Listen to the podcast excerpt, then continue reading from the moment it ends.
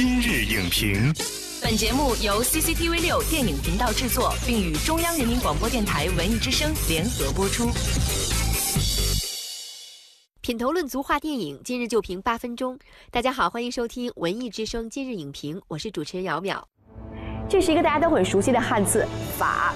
在《说文解字》一书中呢，是这样为我们解释的。其中平之若水就是标准平的像水面一样，代表着公平，而所以处不直者去之，则是辨别出其中不正直的人，并且将其驱逐的意思。公平正直惩恶扬善，这也就是法律带给我们最重要的价值。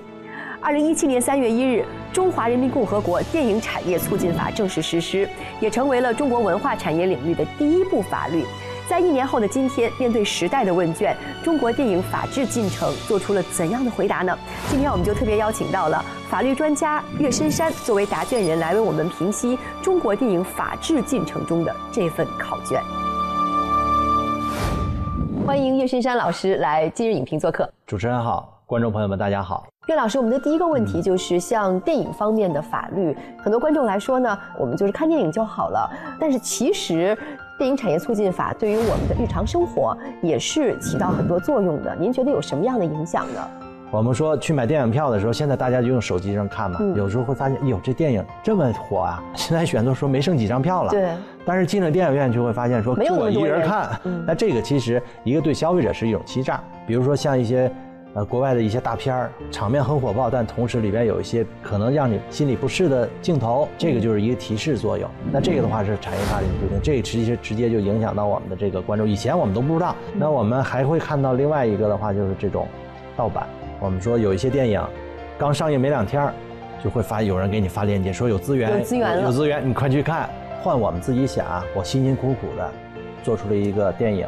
那这个时候有人就把它放到网上，网上又不花钱，点开就看了。我们律师有的时候就说说这种事儿就从别人兜里拿钱，其实是盗窃。长久来看的话，首先受到伤害的是投资人，其次的话可能就是这行业，最后的话可能老百姓自己看不着好电影。其实还是观众本身。对，这事儿其实挺严重的。如果说你去传播这些电影的话，而且是通过这种收费一个资源什么几块钱、两块钱、五块钱的这种方式进行盈利的话，那是犯罪。嗯，如果说达到了五百部以上的标准的话，就直接可以判刑了，是会受到法律制裁的。那通过这些，其实直接影响到我们的这个消费者了，就不仅仅是针对他这个产业和行业从业人员了。像电影产业促进法这样的电影方面的法律，对于我们的电影人作答这份时代问卷起到了什么样的作用呢？电影产业促进法里边明确了说，电影是作为一个产业了，对于电影整个行业的这种发展，电影制作的内容的这种质量的提高。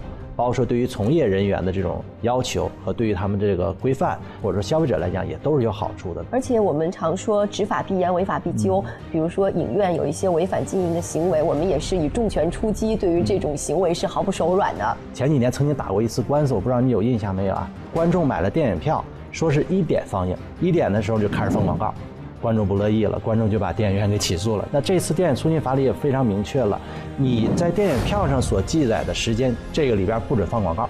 另外一个，我们大家很多诟病的就是瞒报票房等等这些，那在这个里边也都有明确的规定了。违反的话，我们说是要由于处罚的，那最高的甚至可以罚到五十万元。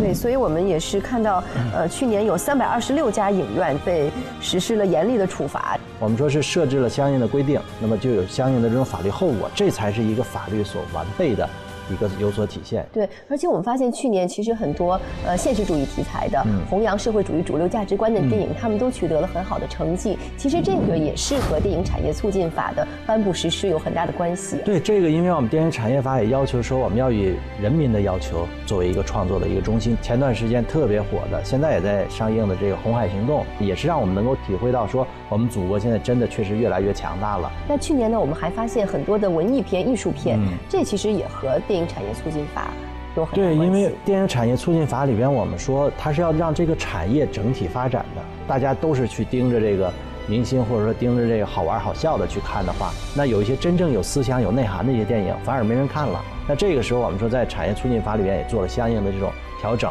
包括说我们要成立相应的这种联盟，包括说提高我们的这种观影素养，嗯、包括说对艺术和文化的这种素养都是有好处的。嗯，可以由此起到一个宏观调控的作用。我们发现很多观众呢也会自觉的来进行法律方面的维护，会通过微博、朋友圈这样的社交媒体揭发幽灵场、锁场、抄袭或者是偷报票房这样的现象。您怎么看这样的现象呢？从这个角度来讲，执法力度上面可能还需要再加强。那第二方面就说明我们的这个观众或者消费者的这个法律意识是日益增强了。现在越来越多的人有这种版权意识，嗯，好多人会自发的来抵制盗版。大家现在都知道了，说别人把这个创作出来是费了很大的心血的。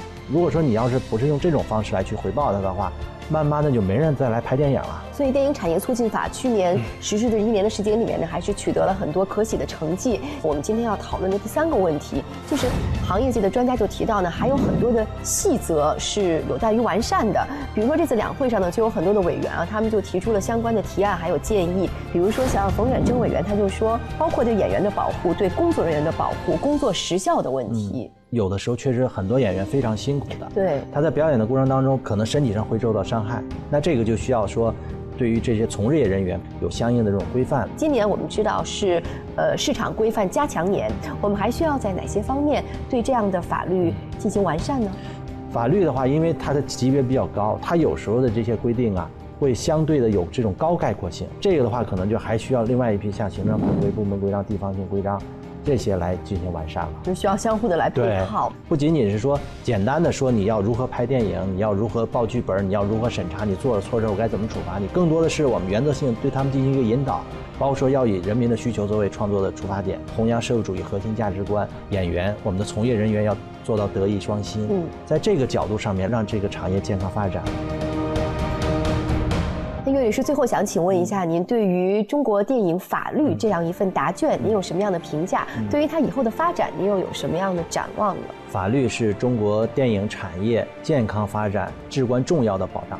我们立法的宗旨，把这个电影产业已经是呃纳入到了我们这个国民经济和社会发展的这个规划里边了。我们把一些目前的改革的这些情况落实到法律里边，成了一个法治了。那这个我们说国家要依法治国，那现在的话对于电影行业，我们是也是在依法治这个电影行业，再给它指明一个方向，以艺术为核心，以法律为保障，从而能够让我们这个电影行业繁荣发展。